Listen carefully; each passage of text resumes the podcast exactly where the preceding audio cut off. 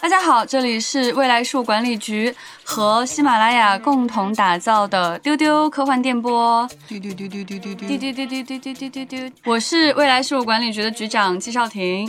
我是未来局特工邓运，我也是特工，我是李不称。我们这一期的话题是：你愿意上传自己的意识吗？我愿意。等一下再展开。啊，好好，我也我也愿意。好，这期结束了，再见大家。这期是这样子的哈，因为呃，上传意识这件事情呢，可能在技术上呢，仍然还是非常非常遥远的一件事情。但是呢，它在科幻当中已经是一个非常古老的题材了。因为它是一个古老的题材呢，所以每个人可能都有自己的看法。即使是都愿意上传，应该会有不一样的原因。上传了之后，也有介意的不一样的事情。所以今天呢，我和邓韵作为主持人，会邀请到多位不同的嘉。宾来谈谈自己的想法。今天我们有邀请到的是李步昌、罗小艺，我们叫老易。我期待大家每个人都有不一样的想法啊！如果大家想法惊人的一致呢，那也没有办法，那可能就已经是被上传后的假的。呃，也有可能就是我们今天所有聊天也都是假的。呃，不能说是假的，它只是说它是上传之后的，对数字化的这样的一个。我们被上传了之后，还在一个这么。接近原来现实生活的空间，觉得这个上传好没有意思哦。这是一种爱好哦。那我们先请李不真谈谈，你为什么愿意选择上传呢？是什么让你有了这样的勇气？因为现实的身体太沉重了。你到底多少斤？就一百来斤吧。现实的身体太沉重了。那你是想变得轻盈是吗？嗯，其实不是。我觉得，其实，在很多大家一听到意识上传或者插管，或者是在很多作品里的呈现，因为毕竟受作品展现，尤其是画面的作品展现的限制。其实它上传了之后，只是来到了一个虚拟的空间，但是那个空间又非常模拟真的现实的生活。实际上，我希望的上传不是这个样子的，因为我觉得，如果我的意识被转化了，我的思维被数据化了，或者是被另一种形态承载了，我。不想要一个跟现实生活是接近的或者去模拟的这么一个状态。我希望的是，我能够以别的生命形态或者是意识形态去感受那个世界是什么样子的。因为我觉得，如果呃虚拟世界是模拟现实状态的话，就特别像以前传统的想法中上天堂和下地狱，就是一个更好的现实和一个更坏的现实，但是里边也会有人物，也会有房子，也会有。那各种各样的空间，各种各样的人人物之间的关系，其实太无聊了。对，主要是因为有很多的作品里的上传是非自主选择的，比如像《黑客帝国》，它为什么必须模拟成九十年代的那个状态？它其实是为了欺骗你，让你以为我是还生活在那样的状态里。所以好像确实不成说完，你觉得好像特别正面的去表达这个上传之后的世界跟现在的世界不一样的，它其实不太多。嗯，对。也可能是因为，尤其是用画面展现的话，很难表现吧。我在想，如果我是一串数据中的一小一小块数据，或者是一段数据，我可能是跟很多别的意识和思维融合在一起，甚至这不一定都是人类智慧的思维，那种感觉应该会特别不一样。那你想要跟什么融合在一起呢？我就想跟这个世界万事万物融合在一起。它应该是属于那个愿意和不愿意的谱系里边特别偏愿意的，很极端的。因为有的人，比如说愿意接受上传，其实他是想永生。我比如说可能会面对，对，但是你又不排斥上传。你看他甚至上传以后，他不介意自己不是人类，然后甚至不介意自己的独立意识不存在。对，所以他应该是非常极端的。我是比较希望说自己不是人类了，但是我还是希望我有自己的独立意识。应该是原来西方神话里面有一个概念，就是盖亚嘛，它是一个呃文明或者智慧的一个融合体。我觉得其实文明和智慧能。一直存在，不管是不是人类文明，有一个文明存在。如果我是它其中一份子，或者我能感受到它，那我觉得可能很多人他上传的原因，其中一个原因也会跟他的某种欲望有关系。比如说，就是见到逝去的亲人。假如说我们知道有这样的一个存储空间，可以把所有已经逝去的灵魂都在这里保存的话，那会有很多人想要去见他。那大家的第一想法就会认为，那那这个世界如果它跟现实世界差异不大。那他就可以满足这样的一个需求。那李不生的需求完全是另外一个意思，他其实是希望到另外一个世界去冒险。所以你到底想要变成什么样的生命呢？我觉得我不想要变成某一种生命。如果我的生命终结了，或者是我被迫不能独立自主的是一个单独的形态的话，就随便怎么样吧。你不是想要变成什么，只是想跟现在不一样。对，其实我我想要的那个上传是和现在不一样的。如果我想要现在这种生活，我就会很努力的维持现在的生活，因为。你挺努力的，对，因为我觉得就是当我现在是一个独立自主的个体的时候，我就在现实生活中活得挺好的，就去珍惜那些。所以你想上船之后就不要再努力了，是吗？不是，我想上船了之后就不要和维维持现在的这种个体和现在的这种关系啊，我就我就成为数字海洋中的一个小小的浪花。你现在也是人海中小小的一个浪花。没有，我觉得他的他的核心诉求我其实挺理解的，就是有的人是这样的，就是你如果不能给我一个新的体验。嗯，我其实是觉得没有意义的，就是延续我现在的现有的东西是是没有意义的。是，但是有些人上传可能就是为了延续现有的某种东西，比如说像你说的，我就想能够见到我以后的亲人或者什么的，那你可能并不会期待说我们一起变成什么小数字浪花一起翻涌，你可能就是说 我就 我还是想看到你是你的样子，然后我们可以对吧？对，但是其实如果大家都变成小数字浪花了，也是可以，就是看到彼此的样子，觉得好可爱，不太一样。对我现在看到你们两个人都在翻涌，我们都变成小数字浪花了，没有们好可爱啊。那你对上传有什么恐惧吗？就是大家还是会有很多心理障碍吗？基于我的想上传的那个模式，我觉得我恐惧的就是我以现在的这种独立的形态被上传到一个虚拟的空间了，因为我觉得那个时候。我的意识被上传了，但是我可能会控制不了自己，或者是我可能会被更上一级的什么管理器或者是什么终端被控制，我去做什么东西，还不如成为小浪花呢。可是小浪花也有可能是被控制的，你有没有想过？对啊，你要自由的小浪花，无意识的小浪花吧。就是那那我很好奇，你你对上传以后，就是你自己的这个主体。不管是你的思维还是什么，就你还要它吗？就是你上传以后，你还是小浪花杠李不称吗？就是我，我希望这个是未知的。如果我是一个小浪花杠理不称，我又变成了一个有自主意识的个体了，我又继续会变成一个努力的小浪花。但是如果我不是，对他还要带领大家努力翻涌，他不会停下来的。如果我不是一个小浪花杠李不称，我只是一个新形态的小浪花的话，我就应该以小浪花的形式存在着。小浪花一定是有他自己。其实我觉得你要求蛮多的，对你要求很多，他要求好多。哎，那那你要现在的记忆吗？但是我李不生的记忆应该已经在茫茫的数据中有储存了吧？只是它不附着在我的那个小浪花上面。那你那你就是没有意识、没有想法，只是在翻涌是吗？你怎么知道是你呢？不重要，你你根本他已经快乐的要笑出。他就是脑海里现在在翻译，他只是单纯觉得自己是一个很萌的小浪花，就在那边哦，好像有点没有 get 到那个点，对对对对对，还蛮幸福的，我可以说，他真的跟所有人都不一样哎，我觉得今天他他可能今天是今天最奇怪的一个 unique 的一个人。李生的上传，就你的记忆是储储存在某个地方了，反正不知道谁在使用或者没有使用你的记忆，但没关系，对你只要是小浪花就可以，只要快乐的翻涌就可以。如如果突然说这个翻涌停止了呢？那就世界爱咋咋吧。我觉得文明那那如果别的文明取代的。一如果本来这里是一片大海，有特别多的小浪花一起在翻涌，后来大家都不想努力了，那你还要翻涌吗？我们就变成了死海。哎，我真的第一次听人说这个，我觉得还蛮有意思的。对他的他的观点跟很多人都不一样。以至于我都不知道该问什么了。我本来想问他想跟谁融合，跟猫猫狗狗还是某个朋友，不重要。反正好像不是这个意思。对，他就想要一种全新的、完全超出现有认知体系的各种想不到的东西去体验。对对，就是也不不一定是小浪花，对吗？它也可以是别的。对对，珍珠奶茶什么？我是一个小珍珠奶茶。总之别的都可以。对，那那如果不是上传呢？那比如说现在就是把你 用魔法变成了。小猪佩奇呢？小猪佩奇跟小珍珠是两件事吧？不，我只是想，也也挺好的，变成了珍珠奶茶啊。李不生真的不负众望，就他非常知道我们想要他这个，他他真的是一朵快乐的小浪花呢。就是如果我现在不是人了，其实我觉得，如果有一天要让我去上船或者干嘛，其实我是想要改变现在的生命形态，去体验一种别的完全不一样的形态。也许很同意，也许是变猪，也许是变成一棵树，也许是变成一片海之类的，哇，好浪漫。但是这种浪漫是你现在觉得，你有没有想过，等你变成那个形态之后，你你有可能有不一样的想法？嗯，浪花也有浪花的辛苦。对啊，有可能啊，猪也有猪的辛苦啊。猪当然很辛苦了。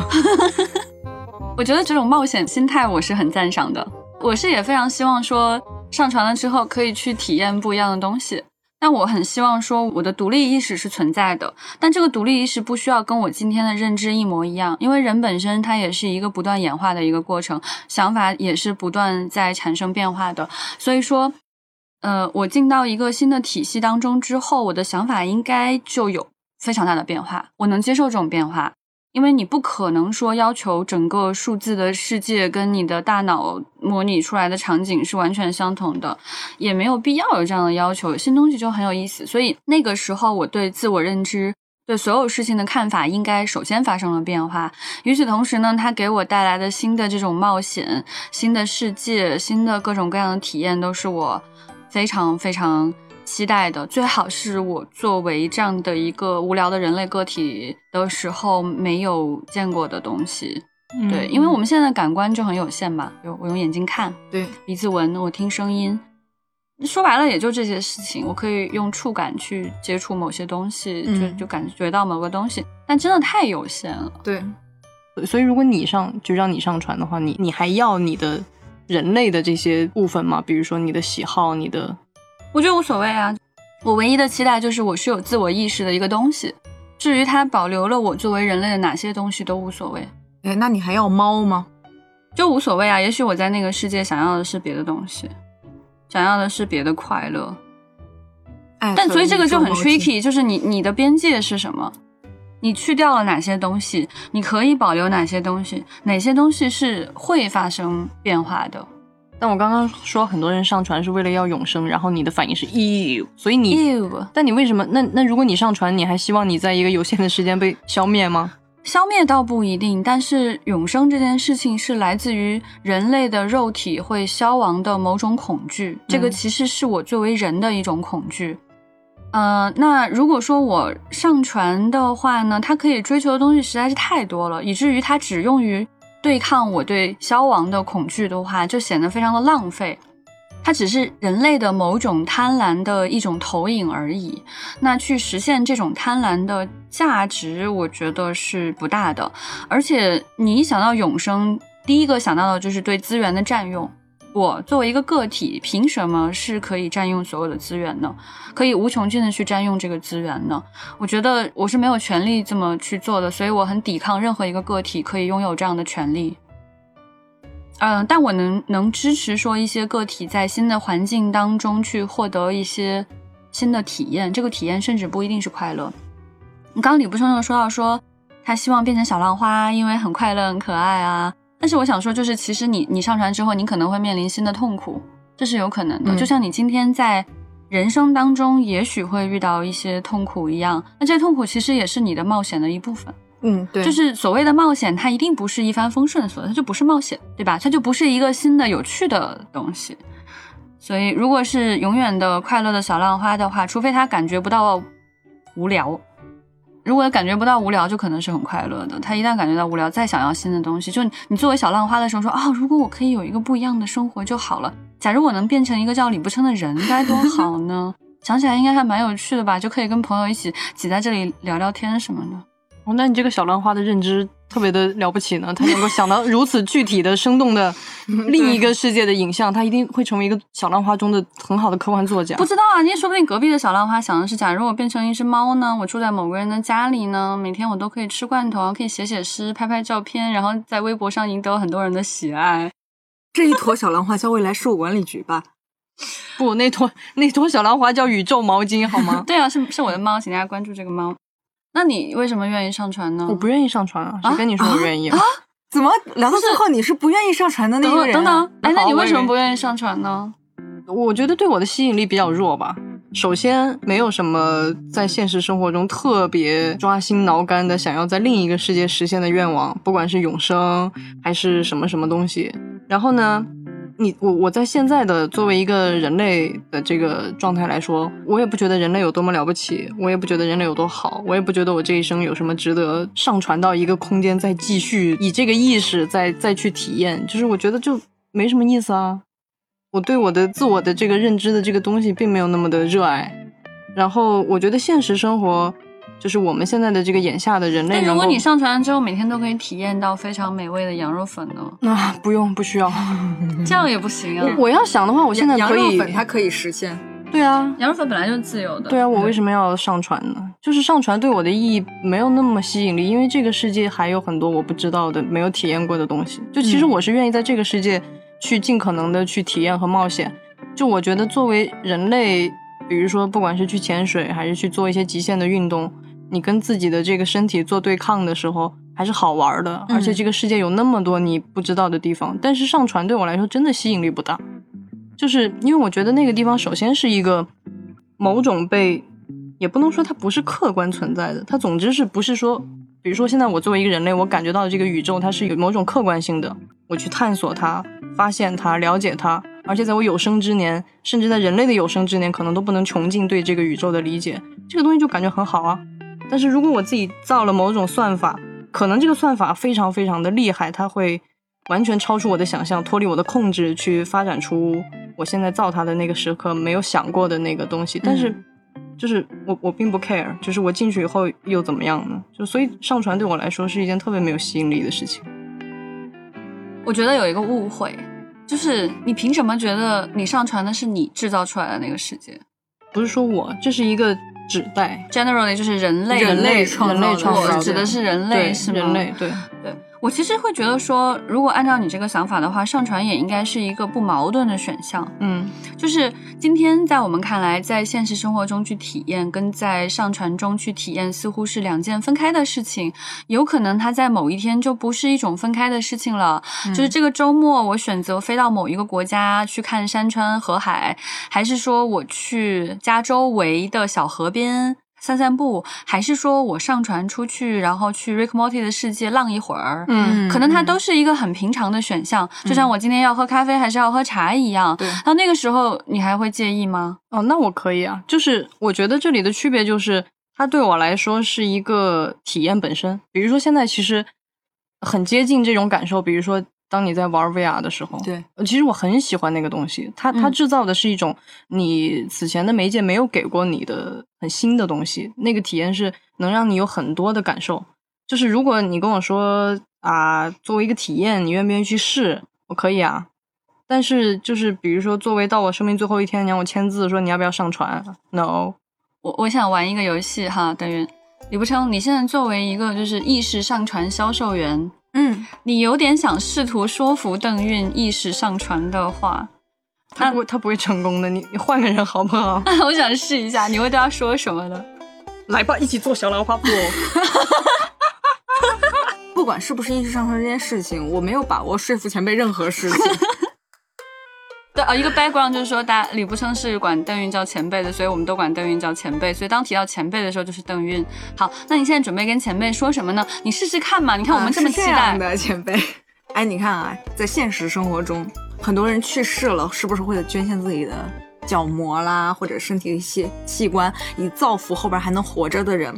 你如果现在生命终止了，你的一些意识啊，你的记忆、你的数据啊，是可以。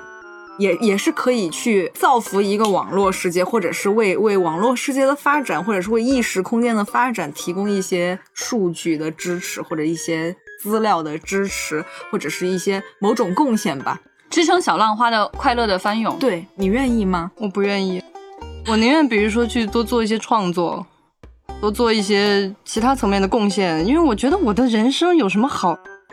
就是我自己都不会在死的那一刻给自己一个墓碑、墓志铭，然后回忆我的一生，我还要把意志给出去，说哇，你们来，如果有可能来品味一下我的生活。我觉得，我觉得前辈是一个呃非常不自恋的人，他没有觉得自己这一坨数据是一个可以造福人类的东西，反而可能觉得，比如他某个某个肢体、某个内内可以啊，内内部器官捐献身体是可以的。对他会觉得这些东西是真的有用的，然后他对自己的自我评价是没有那么自恋的，所以他觉得他那那坨数据不要了也罢。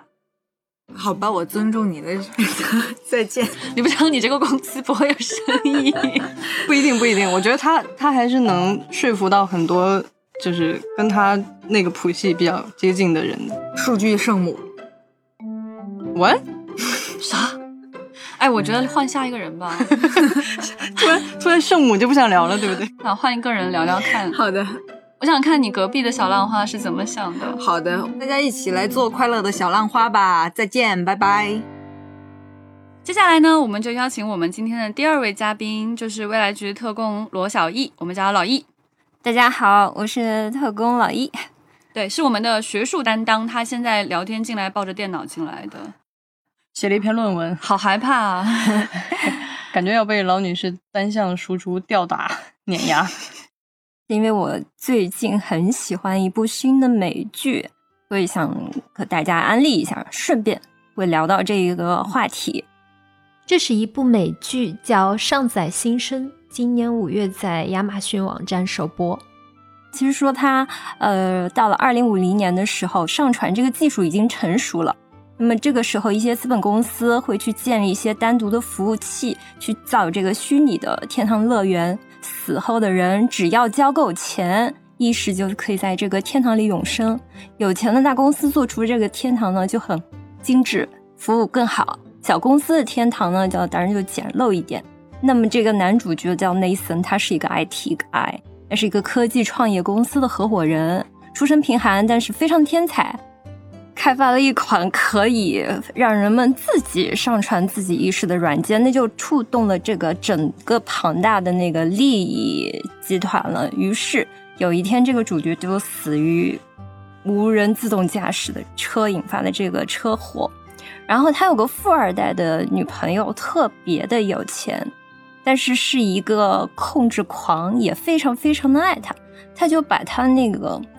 意识的临终时刻，把它上传到了一个著名的虚拟天堂，叫 Lakeview 湖景公寓这么一个豪宅，世界顶级的虚拟天堂里面。然后在这里面，他可以继续的享受生活，然后他的女朋友也不会失去这个男人。但是他在一点一点的适应这个呃一真一幻的这个数码世界的同时，他却爱上了那里面的一个客服姑娘，那里面叫做 Angel。哎，那这是一个听起来是一个三角恋的故事啊。同时，他还有另外一根线，是说他在追查他的死因背后的隐情是怎么回事儿。那我为什么会喜欢这个剧呢？因为它里面其实会写到很多很多的对于虚拟事件的细节，这些细节非常大胆又很细致，很幽默。这些细节，就对于虚拟天堂的这个构思，可能我们之前在很多的动漫、呃游戏里面、日本的漫画和呃动画片里面见过，但是我没有在这些真人演绎的真实的剧集里见过。比如说，它里面房间里有那种像类似于空调调节旋钮中央空调那样的一个调节，可以控制你的四季和天气。你。你门外的那个场景，你可以自己自的选择。然后呢，哎，这个系统会遭到了 bug，呃，会遇到攻击的时候，里面的人会变成像素化的、数码化的小人儿。然后，这还蛮有趣的，因为它是个情景喜剧，所以导演他其实会选择一种非常呆萌啊、幽默。这竟然是个情景喜剧？对，它是个情景喜剧。对啊，我还以为是那种。抓吗？不不不，是它是个情景喜剧，所以它把很多很严肃的问题、可以展开的问题，其实用幽默的方式消解掉了。这些喜剧笑点就分布在整个剧集的剧情里面，每一集都能给你一点新的东西。其实我会觉得，呃，在我们这个艺术创作里面，要去针对这些细节展开描述，是一种很危险的事情。它其实是和现实的某种贴身肉搏。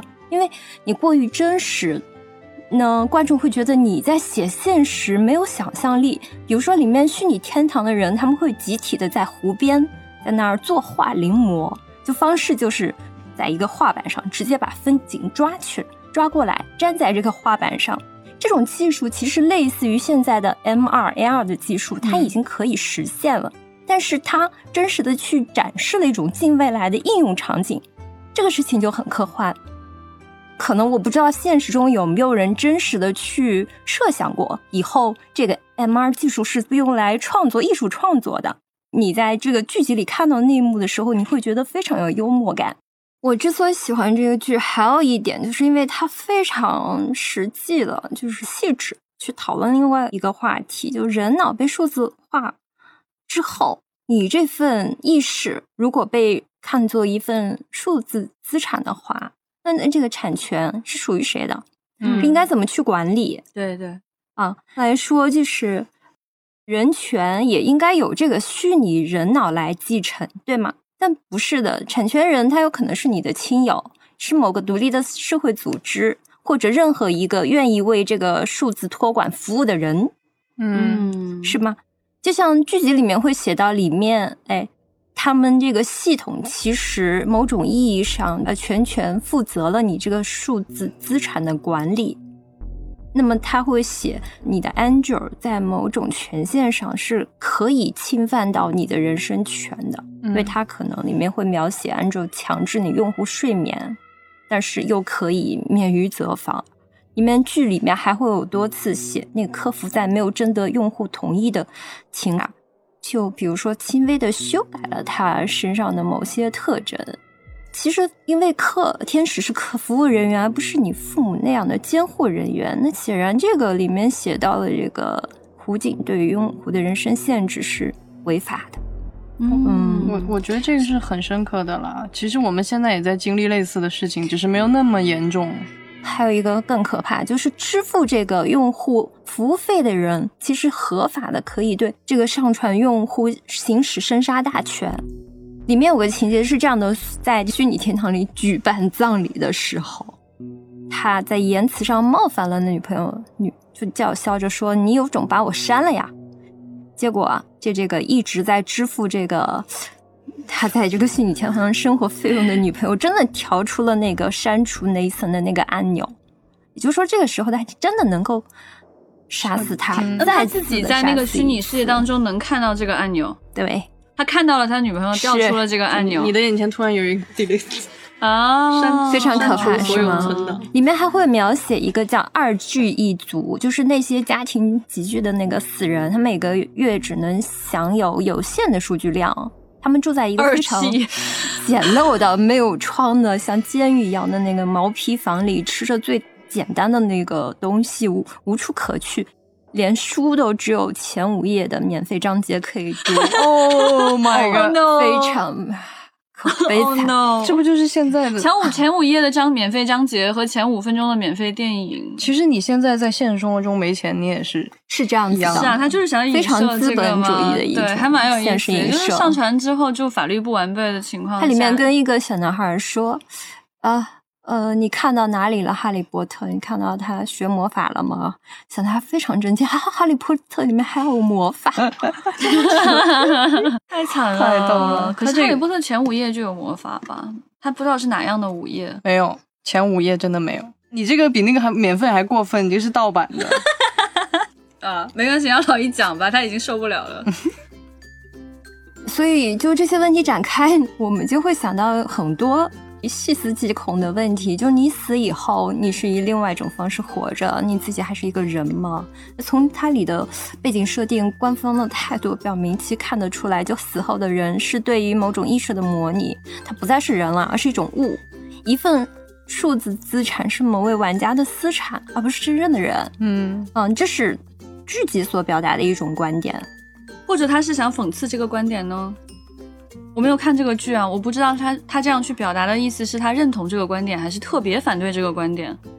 我觉得当然是有讽刺在里面，啊嗯，但这个是你最有可能面对的，就是如果上传的技术真的在我们有生之年实现的话，我觉得很有可能是这种途径。是你现实的一点的去想一想，就是这个数字资产，你现在当下会觉得可能是你的孩子继承的，对吗？这很合理。那么不是哦，我们现在数字资产根本已经不属于我了，对吧？现实生活当中的数字资产，呃，你死后嘛，对啊，是你的，可能是你的孩子来继承的。比如说你现在的社交账号，我说的不是死后啊，嗯。就是不是也不是就是其我的社交账号这种，比如说我在网上的浏览痕迹，这这这是一个数据安全管理的问题。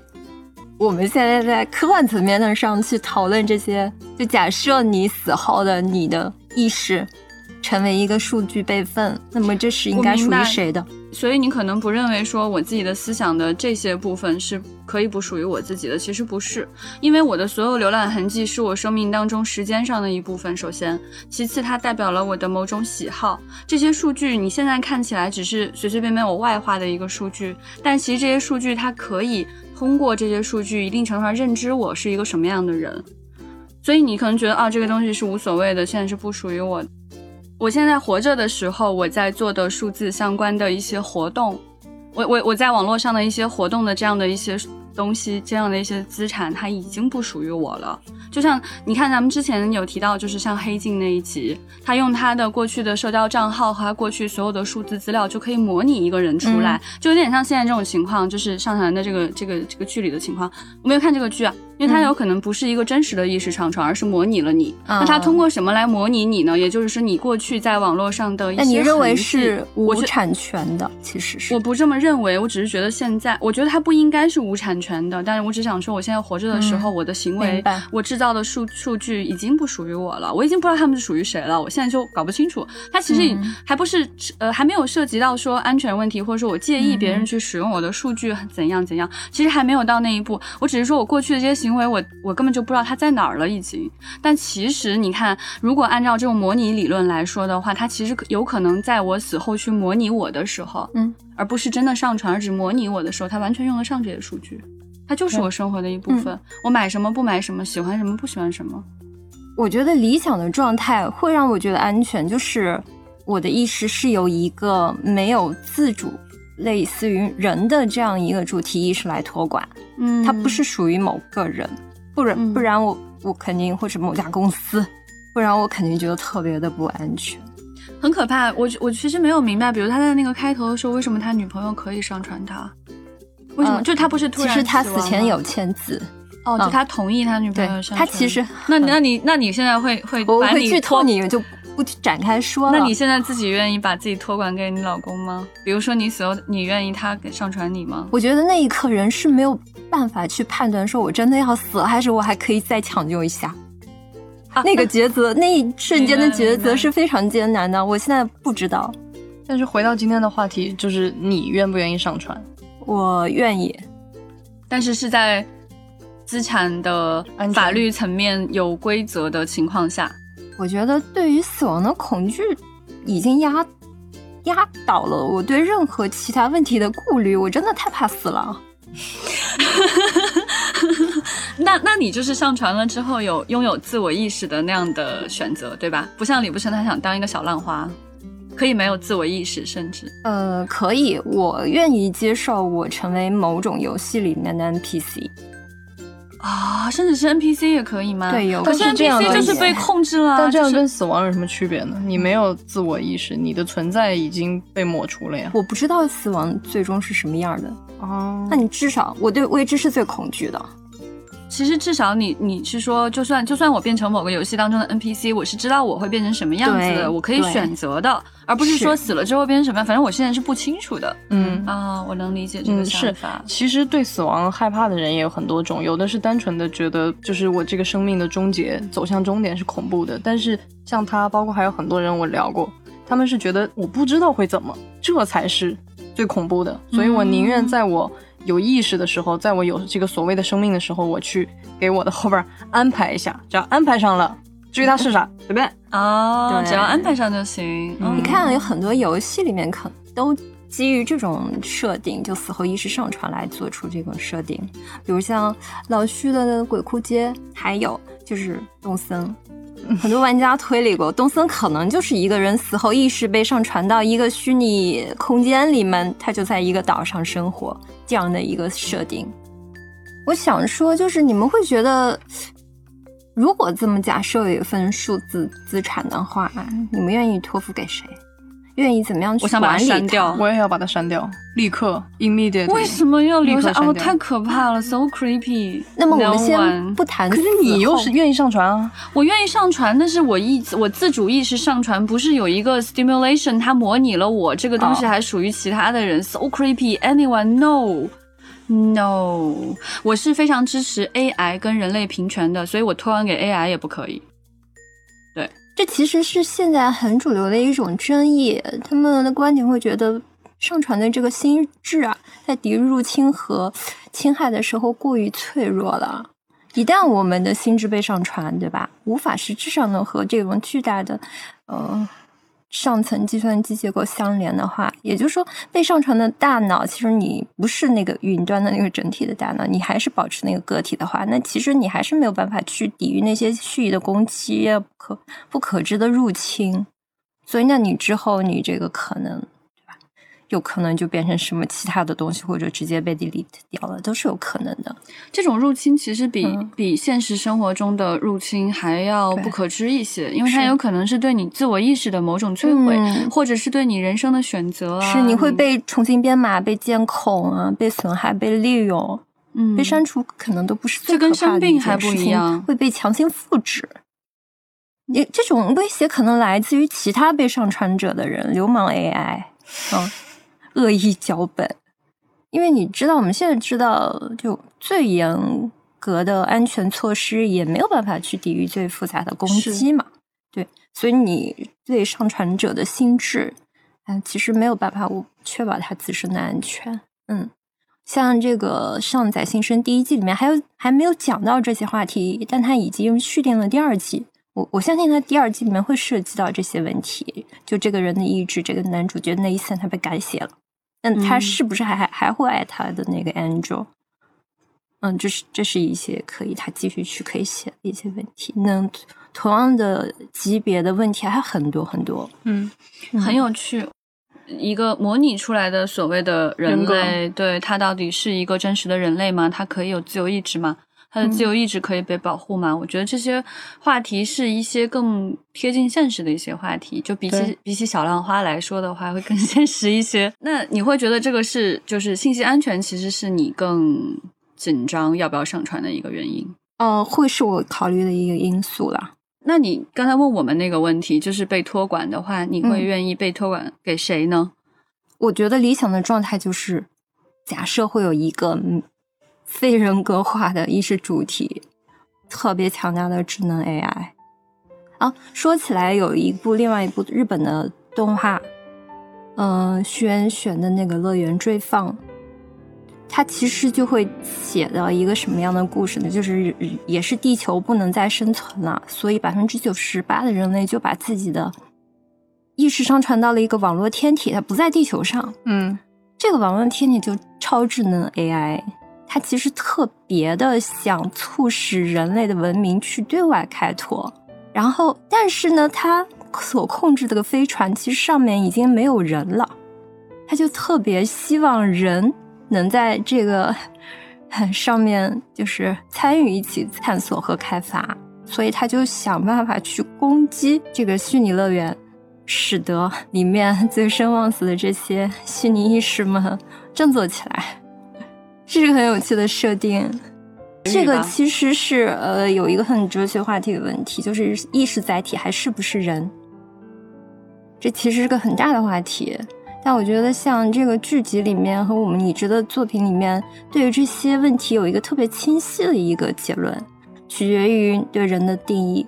如果你把人定义成过去经历和记忆的载体的话，那这个信息体它就是人，因为它这假设里面就不存在什么意识的批量复制粘贴，整个过程是时间上是连续的，嗯，它就不会在同一时间出现个很多个你，它就给你了一个清晰的答案，那么就是你。如果它这里面嗯把人定义成社会关系的总和，那么就要看你的父母、你的亲人认不认可这个人是你，在这个剧里面。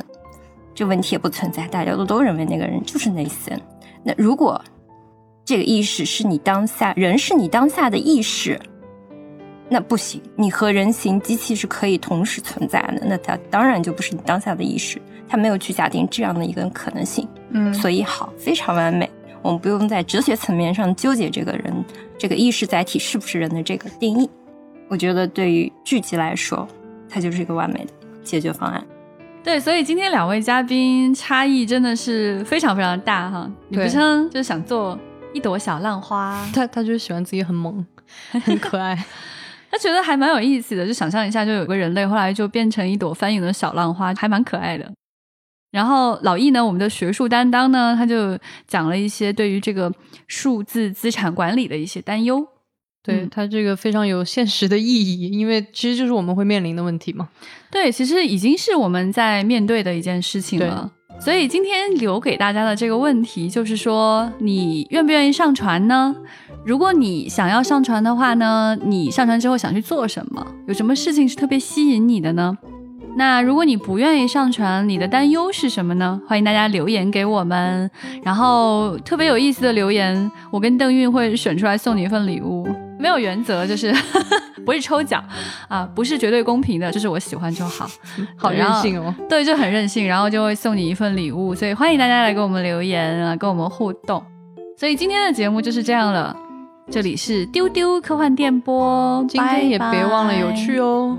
丢丢丢丢，丢丢丢，下周见。丢丢丢丢丢丢丢。丢丢丢丢。